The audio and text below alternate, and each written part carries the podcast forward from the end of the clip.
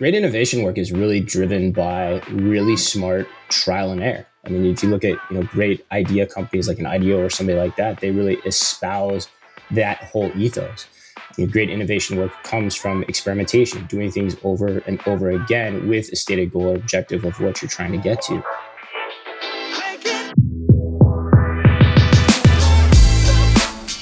You're listening to Retail Remix, your inside access to candid conversations with the people shaping retail's future. Here's your host, Alicia Esposito. Hey everyone, and welcome to another episode of Retail Remix. I'm Alicia Esposito, and I've had the chance to sit down recently with Chris Walton, the co-C E O of OmniTalk. We both uh, had a lot of fun chatting, uh, navigating our new realities, working from home with our families and spouses uh, in the background. Um, but we really dug deep into some of the new trends and new realities that have emerged as a result of COVID nineteen. We actually spoke around the end of March, um, and this podcast is coming out in end of April. So needless to say, uh, a lot has likely happened since we had the chance to sit down and and chat, but I think a lot of the trends, a lot of the examples and uh, takeaways are still very much relevant. Chris has a lot of experience in retail, not just commentating on it, but as serving as an executive for a, a number of retail brands. So he had a lot of great insights to share. So I hope you enjoy our conversation and get some pointed insights and even takeaways that you can apply to your business. Chris, thanks so much for taking the time to speak with me. So you obviously have a very deep history in retail, starting your career at Gap and eventually holding numerous positions at Target. But a lot of people know you as the V P of the Retailer Store of the Future project, and that's undeniably a really hot-button topic now over the past few years even. So to start off our conversation, I thought we would take a step back from that experience and basically ask you, you know, what were your key learnings from that experience, and how has that really driven your work that you're doing today? That's a great question. I absolutely love talking about that experience. I think the first thing, the first thing I always let people know is it was the best, literally the best job I ever had. Target came to me, uh, came to my current business partner too, Amazon, and they said to both of us, based on your experience, five to ten years out, why are people still coming to physical stores to shop? And how would you conceive of the Target brand in trying to answer that question? So the great part was we got to spend literally two years doing concept work on what Target's basically futuristic store design would look like five to ten years out. Learned a ton. It was an amazing experience. And quite honestly, it's what inspires me today. So about two years ago, my business partner and I went out on our own, got the entrepreneurial bug, and we started our own blog, OmniTalk, omnitalk dot blog. And essentially what we do there is all we do is write and talk about the future of retail. So I, I write for Forbes on that subject about four or five times a month. We do weekly podcasts. We do a lot of video interviews and spotlights of great companies. And all of that work was really founded and predicated upon the experience that we had at Target, running Target's Store of the Future project. What I learned was probably really twofold. I think what I learned over that period of time was that, you know, number one, innovation matters. You have to be devoted to innovation. It has to be a discipline within your organization. And I think, unfortunately, or, you know, fortunately, depending on how you want to look at it, as you look at the backdrop of everything that's happening with coronavirus, I think that you're seeing the companies that have had that in their D N A or in that in their ethos over the past, say, five to ten years, relatively speaking, they're doing a little bit better given the dynamics that are at play because the innovation has made them more flexible and more able to adjust to changing consumer expectations, not just prior to the virus, but especially now that the virus, you know, is here and something that is formidable and that we have to deal with.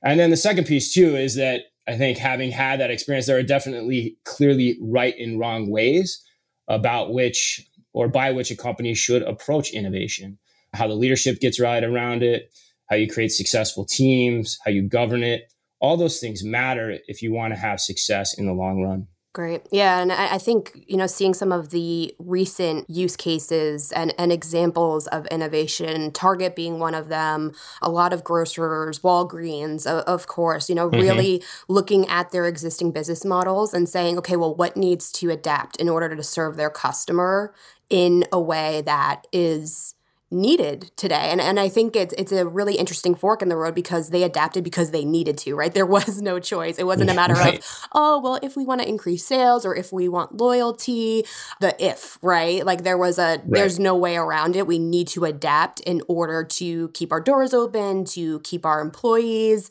And we're definitely seeing retailers go in the opposite direction as well. So, I mean, looking at this example, I mean, obviously this is a very severe case of, of innovation, again, out of that dire need to do so. But looking at those cases where it was a scenario of how can we be more relevant in our customers' lives? How can we better serve them in the context of normal life, right? Because this what's happening now is by no means the status quo.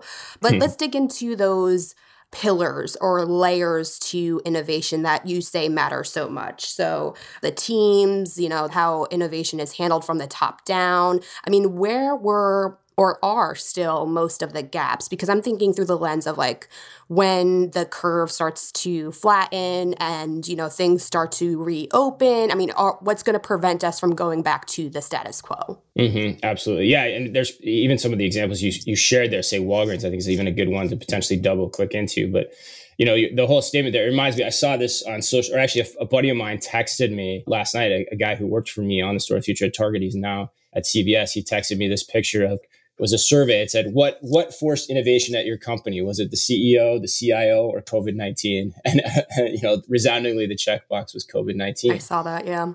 Yeah. And, it, you know, I think that is an important context. But at the end of the day, yes, it's going to speed the pace up of everything that we're seeing. And I think what you're honestly seeing right now is you're just seeing that companies that had strong business models, and most of the time, as we said, that were founded in innovation, are still finding ways to, I don't want to say thrive, but still do what they need to do given the current environment. Whereas others, where maybe that innovation was more stagnant or the business model wasn't as strong, it's just exposing where those weaknesses were more clearly and much faster than probably otherwise would have happened. But ultimately, it probably would have still happened in the long run too. Uh, if you look at the department stores or say mall-based retail, for examples there. But getting back to your point in terms of innovation and what the keys are, I think, you know, what successful innovation to me comes down to first and foremost is it's got to have leadership buy-in from the C E O, the C-suite, and the entire board of directors. It can't be trapped, number one, in, in legacy thinking. I think that's what gets people so much, you know, and that's the mistaken belief that what got you here is still going to get you there, despite the fact that there's so much changing outside in the world around you. Now, that's hard. It's easier. It seems really straightforward, but it's actually much harder said than done because there's two elements at play. You've got first psychology, which generally speaking, the older we are and the more accustomed we are to doing things a certain way, the harder it is for us to do something new. And so when you look at retail companies and who they're led by, take gender out of the equation, most of the time they're people in their fifties or sixties, especially the much larger scale retailers. Well, those people grew up doing retail a certain way. They grew up most of the time doing retail before e-commerce. And so having the mental ability to adapt and think about things, given all the new dynamics that are changing, is just really tough. It's just harder for them to do.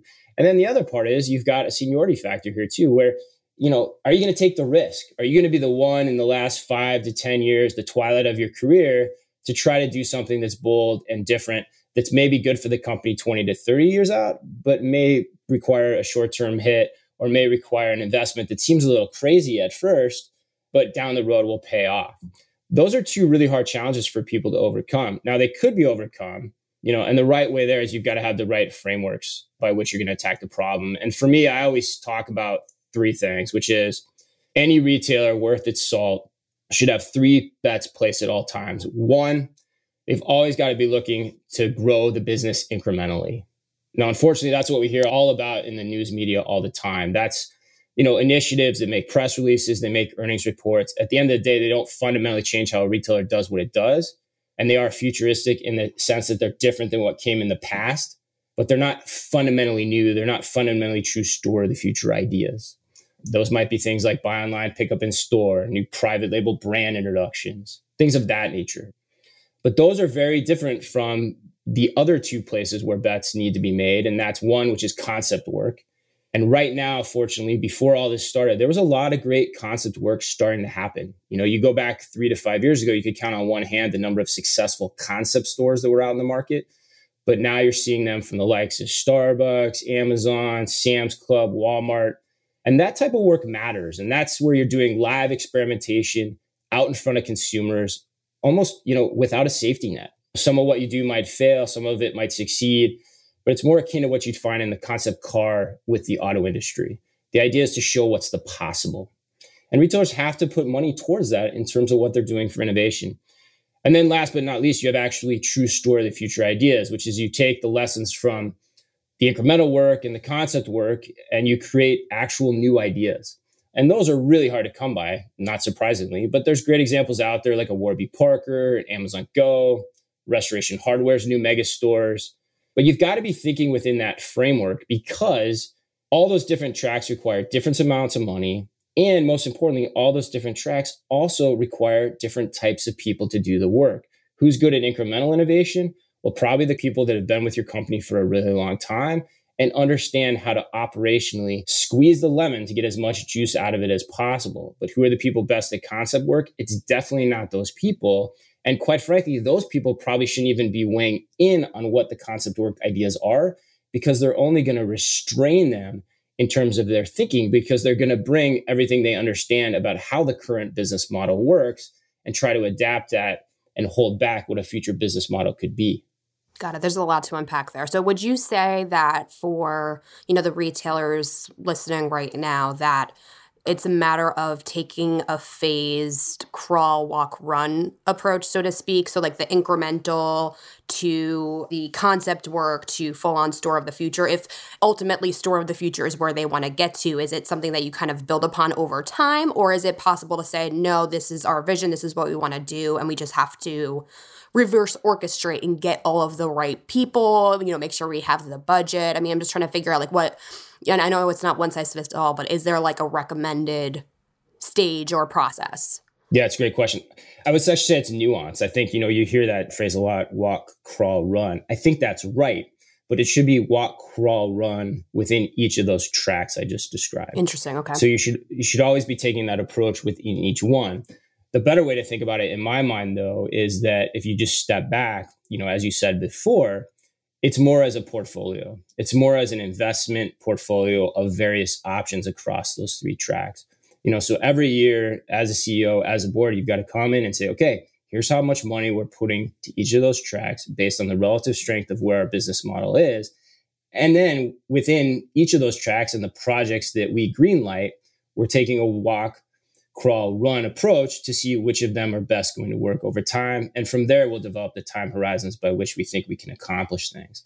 That's the right way to do things. When I was running the Store of the Future for Target, a buddy of mine made a really great point. He said, and he was ex-Amazon, he said, you know, the key with innovation work is you've just got to be comfortable. This is how much money you're going to lose.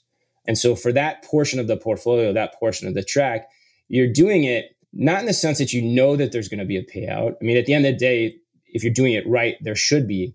But at the end of the day, it's almost an investment in education for you as in a company to stay up to speed on how things are changing and what you need to do as a result. But holding to that amount of investment each and every year based on what your business model can handle so that you can be successful in the long run. Got it. So going back to your point around, you know, top-down support, getting it from the board, getting it from executive leadership, is that note of this is how many dollars we're going to lose. Is that what kind of sours the taste of innovation for so so many leadership teams? Or what are the barriers to entry, I, I guess is really the question. Is it because so many boards and, you know, C-suites are still so focused on historical data, just data driven, whereas, you know, innovation in and of itself is largely conceptual, a bit more creative, and, and seeing those actual returns takes time? And if so, I mean, what's what change is required to unlearn that way of looking at things? Yeah, I think you said it really well. I think, you know, it's a it's a couple of factors. Great innovation work is really driven by really smart trial and error. I mean, if you look at, you know, great idea companies like an IDEO or somebody like that, they really espouse that whole ethos. You know, great innovation work comes from experimentation, doing things over and over again with a stated goal or objective of what you're trying to get to. And so I think when you look at, as I mentioned before, the time horizons, and then also what people have been comfortable psychologically doing or what they understand, when you're looking at three to five year windows, or you're looking at quarterly earnings guidance or even annual earnings guidance, that's an easy place to go and start finding money or cutting budgets or redeploying that money to something else that is more tangible and more short term. But, you know, if you're a C E O and you're going to be here for, say, five years, which that's probably a pretty long tenure for most. Well, yeah, I want something that's going to show me short term results because that's what's going to move the stock price. Although for the long run, that might not be the best idea for the company. So exactly, those are the dynamics that are at play here. Got it. One one final structural question, then we can get into some examples and, and trends that sure. you're seeing. I want to go back to the point around people, because I think you nailed sure. it. It's it's getting the right people at the table to contribute to the strategy and, and also the execution. And we've seen a few different applications of that, whether it's, you know, hiring an innovation team, building an innovation lab, or through partnerships, right? So mm-hmm. do you have a take? I mean, obviously you you helped build something incredible at Target, but do you have a take as far as how to determine what approach is right for the business? Because I know sometimes, you know, outsourcing that partnership or, you know, getting a tech team outside the business sometimes brings that unbiased third-party perspective that kind of pushes you, right? So how do you determine what what path is right? Yeah, I don't personally necessarily espouse one right approach. Actually, it goes back to, I think, what you said before in the conversation we we're having just a few minutes ago, which is I think as you're trying to do this, taking a walk, crawl, run approach here is probably the right approach as well. So you know, what's going to work for your company, what's going to work for your brand, what's going to work for the given resource constraints that you have, and trying to put that all in the right context. Now, of course, if you're trying to do true innovation work, I think you have to find people that are one hundred percent curious of mind, because I think that's probably what's going to set them apart. But whatever path you choose, whether it's a partner, whether it's internal, whether it's innovation lab, I think the key thing that companies often get wrong is you've got to allow them to run and operate like entrepreneurs. You know, that was what I found personally too. And what I found now being an entrepreneur for almost three years is you've got to keep them hungry. You've got to keep them incented in the same way. But oftentimes what you'll find with some of these big corporate projects, the budgets are far more overblown than they need to be. You could do a lot more with less, which is another reason they get in trouble or they end up on the cutting room floor. And that becomes problematic. And then it, by the same token, there isn't necessarily the upside that everyone can share in the same way that you would as an entrepreneur, which makes you hungrier and makes you probably more competitive to try to go out and find just how big that new idea could be. Because if you think about it, if you're working for a company and you say you're getting paid a salary and it's a decent salary and you got benefits and all that to fall back on, you know, that can become problematic too. And I think you've seen some of that, those struggles happen with just even some of the recent moves out of Walmart's store innovation, store number eight program, where you can see them going through those types of growing pains too. And, and that was the advice that I did frequently give them in a lot of the writing that I've done, which is, you know, take a more walk, crawl, run approach, as you say, because you don't exactly know where you're going to go yet, but you got to keep people hungry along the way. Oh, that's great, Chris. So let's dig into some examples because, of course, through your podcast, you're writing for Forbes, you know, all these other touch points that you're using to uh, educate the market. Part of what you do every day is seeing what's happening out there, right? And seeing what the best practices are, who's doing it right, who's doing it wrong. And I'm sure a lot of these examples fall under those different applications of or types of innovation that, that we talked about earlier. But I mean, what what are you most excited about right now? I mean, of course, now there there are so many fascinating partnerships and, and examples of innovation now coming coming out as a response to coronavirus. But I mean, even beyond mm-hmm. that, I mean, what what's really piquing your interest and what trends are really rising to the top right now? Yeah, I'm a, I'm a huge super geek on all of this. So so stop me because I could probably get into a lot of different directions with this. But uh Yeah, with the coronavirus as the backdrop, I think what you're going to see actually is just a lot of what I'm about to mention is just going to accelerate or the pace is going to pick up. But the things that I still follow or I feel like I spend most of my time, let's just, and I would say I read pretty voraciously and write and talk about this stuff a ton. But the number one thing on my mind for sure, day in and day out, is, is computer vision. And by computer vision, I mean both in terms of the application for checkout free retail as well as in robotics in store. So if you're using artificial intelligence and cameras, you know, how can you just create better, faster consumer experiences day in and day out? And then the angle for why I'm interested in robotics too is how can you use that same technology, put on a robot, robot, put it on whatever you want, a drone in the store, and be able to also improve your operations day in and day out and do the things that, quite frankly, just humans aren't able to do day in and day out as objectively and as well as, say, something like a robot or some type of automation could do. So those are two areas I'm following really closely. I think they're going to speed up really quick. I mean, look at checkout free retail right now. Like, given the choice, if you had the ability to go into a store and not interact with a human, I think a lot of people would choose that right now, especially if it was also really fast.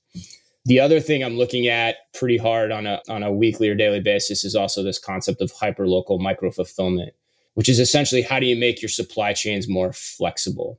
There's two schools of thought. Do you put small automated warehouses co-located on store sites? You're seeing a lot of retailers do that. Walmart's doing that. Albertsons and Safeway are doing it. Woolworths down in Australia, Carrefour in Europe. But the idea there is, you know, direct-to-consumer grocery is coming. You therefore don't need as much space in your store. So let's put in tried and true technologies from an automation perspective. Bring the warehouse to the store, so to, store, so to speak, so you can pick and pack more efficiently. And then, oh, by the way, you're closer to the consumer from a last mile perspective too. So I think you're going to see that start to increase pretty significantly here over the next year. I made the prediction that it'll go up three or fourfold in two thousand twenty over the amount of pilot implementations you had in two thousand nineteen. But I think the numbers are going to blow well past that, especially now given what's going on with the virus. And so that's that's one area I'm focused on as well. And then lastly, if I was to throw a third one out there, third one out there, I'd probably say just this whole idea of social commerce. I think the interesting dichotomy between physical and digital retail is that physical retail now is almost becoming something that fulfills a need when digital isn't convenient enough. Physical retail, like if you look at Amazon Go or you look at grocery stores now under coronavirus, whether it's pickup in store, shopping in the store, it's about, how do I just get what I need in the most convenient moments in my life when I need them? But it's all about acquisition. Discovery, being inspired by things, isn't so much happening in the physical world. It's actually more happening by way of the digital world, and specifically what we're seeing and viewing on social media or in our feeds. And so how that's just radically changing retail, how it's creating new direct relationships with consumers, creating new authorities within the retail s- space that are in a lot of ways stronger than retailers have traditionally been. That's another area that I think as a backdrop is really interesting to follow. But those would be the three: social commerce, hyperlocal fulfillment, and uh, computer vision. Great. Well, we're definitely going to get into social commerce because you can geek out about innovation. I can geek out about social commerce all day. So, you know, we'll, we'll go back to that. But first, obviously, Retail Touchpoints covers everything around, you know, omni, around experiential. And it's been interesting to see the two buckets naturally emerge when we look at, you know, this store of the future concept, or or what does this look like? And I've noticed that it's been the more utility-based concept. So think of like the Am- Amazon Go concept. So contactless mm-hmm. payment, contactless fulfillment. Now we're hearing so much about because of Corona. And then, of course, some interesting applications of, oh, how do we make the store more community-driven? How do we make it more immersive and, and drive people to go to the store as their first point of engagement with a brand and like-minded individuals? And there are some interesting things there. But do you think where we're at today that we're going to start to see more retailers go towards the first bucket, more utility-based, so focusing on having the tools and the infrastructure to get products to people as quickly and seamlessly as possible? Is it, or are we kind of at a tipping point there where we're going to start to see the tide shift a little bit? Yeah, it's a really great question. It's going to, de- I think it's going to depend on a lot of factors. I mean, I think the, the, what I usually do when I try to think about the answer to that question is I try to separate things into two camps. If you look at why stores have existed, they've always existed for five key reasons. And, and this is whether they were digital outlets or whether they're physical outlets. And, and stores, and I talk about this a lot, but stores have always been a place of inspiration, a place of immediate gratification, a place of convenience. And then the last two points, and I call these out specifically, they've been a place of taction. And by taction, I mean the ability, a place where you could touch and feel products. They're a place you could do all the things that give you an added confidence in making your purchase. And then fifth, the idea that you brought up, which is the experiential aspects, the social aspects of being out in the world, either by yourself or with someone, essentially the idea of creating memories. I think what your question gets to at its root is when you look at those five dimensions, you're splitting those into two camps. The first three that I mentioned, inspiration, immediate gratification, and convenience, well, to your point, many of those start to fall into the utility bucket or can be done very quickly and easily through technology innovation, specifically digital and social commerce.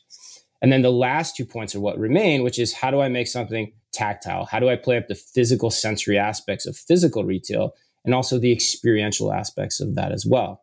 Now, digital and physical can both play into each of those, but essentially there's those two divides. So when you ask me which way it's going, I think what you really have here is, well, unfortunately, because of how powerful digital is, and specifically Amazon, if your product category or business model already lends itself one way, well, quite frankly, table stakes are going to be that you have to keep pace on what all those utilitarian aspects of your business are. So whether it's shipping, whether it's contactless payments, whether it's checkout free retail, all those things are going to matter because they're going to continue to be separators of why you go to one place or another out in the physical world. But now if your brand can actually play the other side of that equation based on what it is, take a Lululemon, for example, then yes, you're going to play up more of those aspects. You know, how do you not only just go and touch and feel the product, but how do you try it on, wear it at a yoga class? How do you become part of a community when you're there?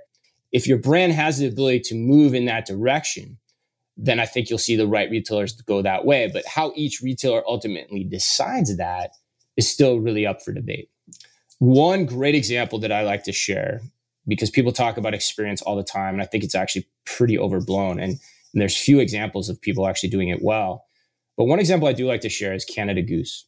So Canada Goose came up with, at first, what I thought was probably the most gimmicky idea in the history of retail, where essentially they put a freezer box into their store in the Mall of America. It's probably like a ten by ten freezer, the same thing you'd find frozen food at at a grocery store. And over Black Friday, I went to look at this freezer box, so to speak, and I was ready to write a pretty pithy article about the whole thing. And I went in there, I put the jacket on, and what I noticed was, oh my God, the jacket, first of all, it's super comfortable. And then I go into the freezer room and I'm not cold. And that matters. So when I talk about traction, about giving confidence in a purchase, I'm in that freezer room. I don't feel cold at all. And I got to tell you, when you live in Minneapolis and it's negative ten degrees outside, you have a job to get done. And that's to get a jacket that you know is going to keep you warm. Now, contrast that with every other jacket buying experience I've ever had in the world. Every one of those experiences has always been in a balmy seventy-two degrees. It's the same temperature that you find in every single other specialty retail outlet in the world. But here, Canada Goose did something different and gave me a different sense of confidence in why I should buy their jacket over another. Not that I buy one, no, it's still pretty expensive for my budget, but that type of thing matters. And so I bring that back to the point again about who are you as a retailer, what can you do, and which of those angles can you differentiate yourself on, which ones are table stakes, and which ones can really matter in the long run. Got it. So there's there's a whole notion of, of kind of working backwards from what can you do better than anyone else in your, not only your competitive set, right? Because it's going far beyond that now. So if in the case of like a Lululemon, you know, you're doing, you're providing yoga and workout clothes, you know, workouts are largely community driven and community based. How do you make people feel like they belong? So it's kind of like working backwards. That, that's a really interesting approach. Exactly. Like I'll give you, I'll give you another good contrast. And Lululemon's a great one for this too, is that ultimately at the end of the day, you have to work backwards because you have to decide what is the product that you're selling? What is the brand that you are as a retailer? And I think what you're seeing, and coronavirus is hastening this, is that retailers who were strictly about the products on their shelves are the ones that are struggling. Whereas the ones who were about something else, who meant something more to people, they had a different value proposition. Those are the ones that are still continuing to find their way. So think about it. Use these examples like Blockbuster, Toys R Us. Why did they struggle? Well, at the time, they were great. Going back to why stores existed. At the time, they were great. They were video superstores. They were toy superstores. They were the most convenient place we had to acquire products. Why? Because we had no other means to do so. So by default, they were great retailers because they were the most convenient retailers because we had no other options. But the issue there is that once the products on the shelves are no longer enough to drive you into that retail establishment, there's nothing else holding you to that experience or that brand. That's where you start to have problems. And so contr- now think about that in the context of Macy's. And that's why I've been on record as saying, you know, the next decade is going to be really tough for the department stores. What do the department stores sell? Well, they sell products you can find almost anywhere else. What is the reason I go to a Macy's or I go to a department store relative to just buying those things online? It's really hard to answer that question. It's really hard to answer what the Macy's brand is all about, the JCPenney's brand is all about within that context. And that's why they're going to continue to struggle. And quite frankly, with them being anchors to malls, that's also why the malls are going to struggle. I'm glad you brought malls up because that was my next question for you. Oh, okay. Obviously, obviously in this situation, I mean, everything shut down, right? There's no way around it. But no, we right. have had, we have been talking about how malls have been struggling. We've seen some glimmers of increased investment and in turning the mall into more community-driven, you know, more dimensional. So a, a more of a focus on entertainment, restaurants, in addition to shopping. But I mean, what? How does this filter out or funnel up into the malls, right? Because, I mean, mm-hmm. it's one thing to onboard or try and get business from the right brands, right? That right mix of established brands and up-and-coming D T C brands. But also there are experiential components that they can apply within the mall itself or the mall campus. So, I mean, what have you been keeping tabs on as far as, you know, where the mall is going? Are we going to be seeing another setback? Like we saw like one step forward and now it's going to be five steps back for them. Like what's coming up, do you think? Yeah, if anything, I mean, I think this time is very challenging, especially for the malls. I'm hoping that what it, I'm actually hoping what it does is it potentially gives at least some breathing room, although I think that's going to be hard for people to kind of say, okay, how do we just really rethink all of this from the ground up? And, you know, I brought up concept stores before, you know, akin to the, the auto industry, but what is the concept mall? We really haven't seen that yet. That hasn't really been done anywhere. I would say most of the pivots we've seen have been just incremental twists on the old model, you know, maybe more experiential to your point. And that is essentially what is driving people to the mall, you know, in this day and age. But the fascinating thing about the whole mall conversation to me really comes back to this, which is Amazon and really digital in general, it's just a virtual mall. It's a digital mall storefront. It's a marketplace.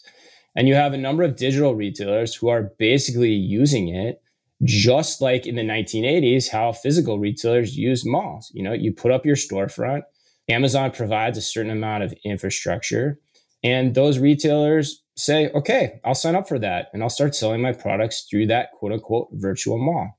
Now, what are some of those things? Well, if you're working with Amazon, depending on how you want to do it, you might get some fulfillment services from them. You run checkout through them. You do all these things through Amazon that make that experience more convenient for your consumers and make your product available to them in a way that it wasn't before. So therefore, the big question for me becomes, okay, how do malls take a page from that and start thinking about that, but thinking about it in the physical world? Great experience design always comes down to three things. It comes down to the blend of the physical architectural design, the technology design, and also the human service design. So when you start thinking about physical places in people's lives, the construct of a mall, well, what is the intersection of those three things in today's day and age? And how do you make it work for all the parties involved? So a couple of questions that I always like to throw out, like, why does every specialty retail store have its own back room at a mall?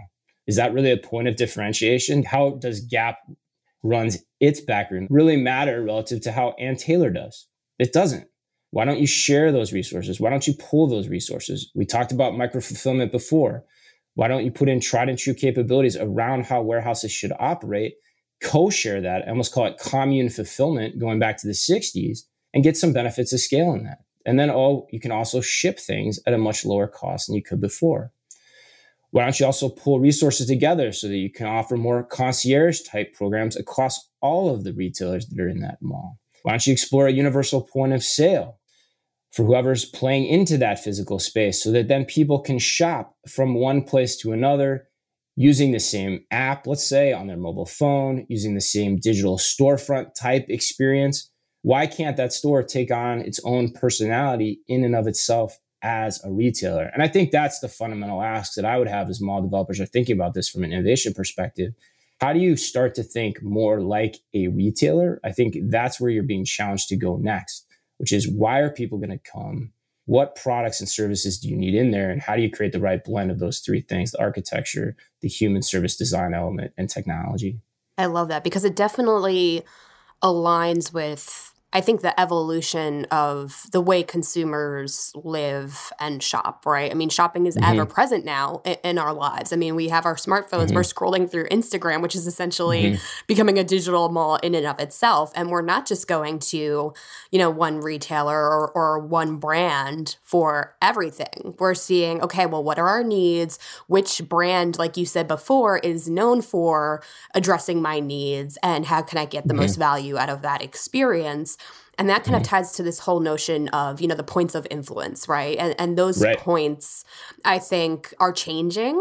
And it's also fascinating to figure out or identify what those trigger points are that, that drive people to act or go to that next stage in their decision-making process. And that kind of ties to this whole notion of social commerce that you brought up before, because it's not just, you know, putting the shopping cart widget on your social account anymore, right? It, it's figuring out what are those what are those points of influence, and how can I have those partnerships and develop content that maybe starts on social media, but partly extends out to other channels. So would love your take on where this trend is, how it has evolved, and really what brands and retailers need to know about it, because you know, Instagram is doing a lot of innovation around it, trying to bring the shopping experience into the platform. So it's inspiration to conversion right there, like boom, boom, boom. Mm-hmm. So, I mean, what what what do brands need to know in, in that way? Yeah, to me, the number one thing that brands need to know is that the rise of everything you just talked about is changing who the authorities are in the retail landscape. So flashback to when I was coming into retail, you know, over twenty years ago now in the late nineties, and especially before that, the merchants or the buyers were the authority in retail. So I use the examples of Toys R Us, Blockbuster Video, Macy's. Well, those guys held the keys to the kingdom because those were the only places you could get product. And so they were the default experts, and what choices they made mattered. Now, what you're finding with social media is in, in an essence, social media has disintermediated that role. There are now people that and consumers can get closer to, that people trust more, to provide the authority and the understanding around why people should buy the products they should buy. And that whole concept to me is incredibly, I think it's incredibly powerful, and it's also incredibly empowering, because what it tells you then is that brands are going to be built not from the top down as they traditionally have, but more from the bottoms up based on that one-to-one connection people are going to have with their consumers. And so following what's happening in that space is really interesting. So a couple of things that I always like to share, or a couple of examples or anecdotes that I think get your mind going on this, is my favorite example is Glossier. Like, look how Glossier started, the beauty brand. It started as a blog. It started as someone, Emily Weiss, just writing about and talking about beauty products day in and day out. She amasses a following on her blog. Next thing she does, she starts selling direct. And then the next iteration in her business model is, okay, how do I continue to open up channels of distribution for my products? So she's opened a flagship store in New York that does more sales per square foot than Apple. And now she's starting to experiment with new models in terms of how she'll sell her products through Nordstrom. It's a really fascinating way to think about things. Then I kind of spin it on our head based on everything we've just talked about. So, you know, we've talked also about how do you how do you leverage the physical experience to do to do more by way of technology. So one of the fascinating things that we spend a lot of time on, I spend a lot of time on it here in my retail lab in Minneapolis, is what does influence-based retail look like in the physical world? Two years ago, Amazon had a great concept called G H Lab, which was a partnership at the Mall of America with Good Housekeeping. And Good Housekeeping, similar to what I described with Emily Weiss and Glossier in the blog, is essentially a content authority. And what Good Housekeeping did is they set up a store in the mall, about three thousand square feet, and they curated the best of the best home furnishings products for the holiday season. And the way you came in and shopped that store was you essentially used the Amazon app, and anything you saw in that store, you scanned a Q R code and you, have it, you had it delivered to your house. It was simple and easy. So put that together with everything I described about how malls could change. Now imagine if you had an entire mall set up that was devoted to what products do influencers care about? What products do the authorities care about? And I can just go and shop it. The point of sale is the same for everything. It can be as big or as small, as elaborate as I want it to be. And everything just arrives at my house, to my work, or anywhere I want on my schedule. But I can see in the flesh what the influencers are picking and what they think are literally the most important in the physical world. And all that can be attributed back to them in terms of the impact that they can have on sales for that brand or even for their own products they want to sell. The last point I'll make is it might all sound heady, it might sound crazy, but there's been a lot of talk about Toys R Us, it going away. Well, the thing I always like to mention is who's the biggest authority on toys right now? It used to be the buyers, it used to be the merchants at Toys R Us, it used to be the brands, but it's not anymore. Now it's some kid on YouTube named Ryan. Ryan Toys Reviews, a guy that unboxes toys day in and day out on YouTube. And from doing that and getting kids to watch it, the guy makes twenty-three million dollars a year. That kid could stand up a storefront using today's technology and probably be the biggest retailer in the world for toys if he wanted to be. It's just a question of whether or not they go down that road. But that's how things are going to change. And it's going to take time. I think this is still five to ten years out. But fundamentally, you're going to see how authority gets positioned in the physical world different than it has in the past. Yeah, it's definitely a fascinating space because on one hand, you are seeing those little blips of social influence activity. So he does have his own, own line of toys now, specialty surprise toys that create mm-hmm. that unboxing experience.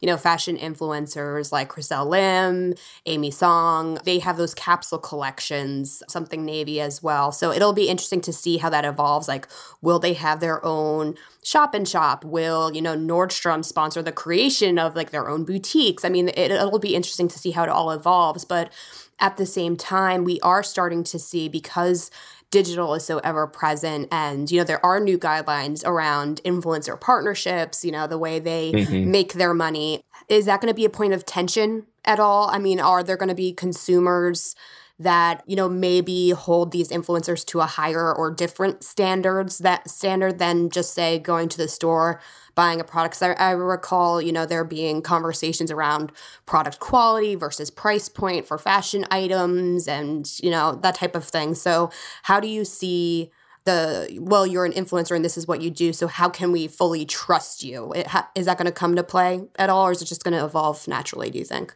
Yeah, I think it'll come into play, but I think more so it'll probably just evolve naturally. I think just like it traditionally has in retail, using the example I did before, you know, who are the brands people trusted the most? Why did people trust them? The same thing will happen in the influencer industry. Who can we rely on the most? Who's accountable for what they do relative to other people? And the key thing will be then just how do you start to bridge this divide where all that influence is happening in the digital world? How do you then bring it into the physical world? Which, which when you stop and think about it, is kind of crazy. You have all these strong, powerful influencers on the digital world. When in the digital world, where digital sales still represent a much smaller fraction of the overall business. And so if you can actually bring that authority and influence into influencing physical purchases too, that could be pretty powerful. And so once you're able to then bridge that data across that gap, the brands, the retailers, the influencers themselves, whoever is using that, you're going to be able to get a sense pretty quickly, I think, over the long run in terms of where the authorities ultimately lie and with whom consumers trust, you know, more than others. So I think that just needs time to play out. I don't I don't think that's a big risk to any degree. Good, Chris. Well, we, we hit on a lot of topics today. Thank you for being yeah. so open and going on uh, this, this conversation journey with me. But before we let you go, what I try to do with all of our guests is do a bit of a rapid fire round just to get some hot takes on the projects that you've worked on, you know, what drives you in your work. Of course, you know, what resonates with you as, as someone who monitors the industry so closely. So the only rule, I guess you would say it's a rule, is that you answer as quickly as possible. Okay. Are, are you game? Okay. Yeah, let's do it. Okay. So this sounds awesome. All right. Totally. Let's do it. All right.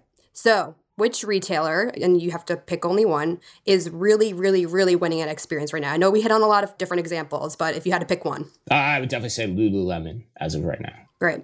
Best store you've been in over the past year? Oh, man. God, there's a lot I like. Uh, I think the coolest thing that I experienced was probably Starbucks mobile-only order pickup store in New York, just outside of Penn Station. Great. That thing is is pretty amazing. Awesome. What tech do you think will rise to the top in twenty twenty, meaning most retailers or a lot of retailers will, um, will implement it? I don't know if I'd say tech, but to answer that question, I think what you'll start to see more, I think you're going to see a much faster adoption of contactless payments, given everything that's going on in the market right now with coronavirus. Great. Are there any brands, maybe specifically D T C brands, that you think retailers really need to watch right now? I always say Glossier is the number one brand to watch. I think it's just the perfect microcosm for this whole idea of social commerce and how the continued world of retail and brand building is going to play out. Great. What was your favorite project you worked on? Favorite pro- oh man. Um, well, I love the store of the future, but I got to tell you, probably my favorite thing now that I've ever done is try to start up my own retail blog with my partner, Ann Mazinga. It's just been a really fun ride, and every day is different and we get to do something new. But at the end of the day, every single day, we're talking about the thing we love, which is retail, and how's it going to change over the next five to ten years. And uh, that, that keeps us excited. It keeps us inspired. A great mentor said to me once, if you always follow your interests, you'll always be interested. And, and that's the perfect example of that for us. Love that. So to that end, we're all social distancing right now. What's keeping you level? What's keeping you sane? Oh, man, I don't know. I should ask advice from you on that one. Um, podcasts like this are, are a good thing. It's fun to kind of just, it's fun to talk to as many people as you can to kind of take your mind off things and to spend time on the subject you love. But, you know, most importantly, I think right now, more than anything, it's spending time with the family, with the wife and the kids, taking those moments out throughout the course of the day to have, you know, kind of special time with them that you probably don't normally have when you're, you know, over at the office or, you know, doing what you're doing on a daily basis. So, you know, that's what keeps me the most sane. And of course, good Netflix binge every once in a while helps too. There you go. Well, what are you watching? I have to ask.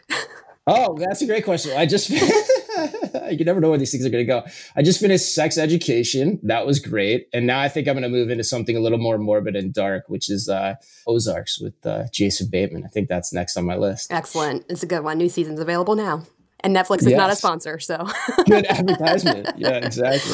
All right, Chris. Well, exactly. This was a great conversation. And I have to say, I didn't hear any children in the background, so I'm very impressed by that. Yeah. Um, no, I, I, go give them some sweets after this is over. There as you a go. Treat, yeah. Well, Chris, it was a real pleasure. Thank you so much for taking the time out, talk, talking shop with me, no pun intended, and right. uh, talking about all of the rapidly evolving trends that are happening in retail right now is a great conversation. Yeah, thanks so much. I loved it. Great. And, and thanks everyone out there for listening. Take care.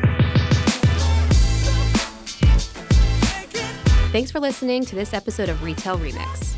Be sure to subscribe so you never miss an episode. You can find us on your favorite podcast player. Until next time, keep mixing it up.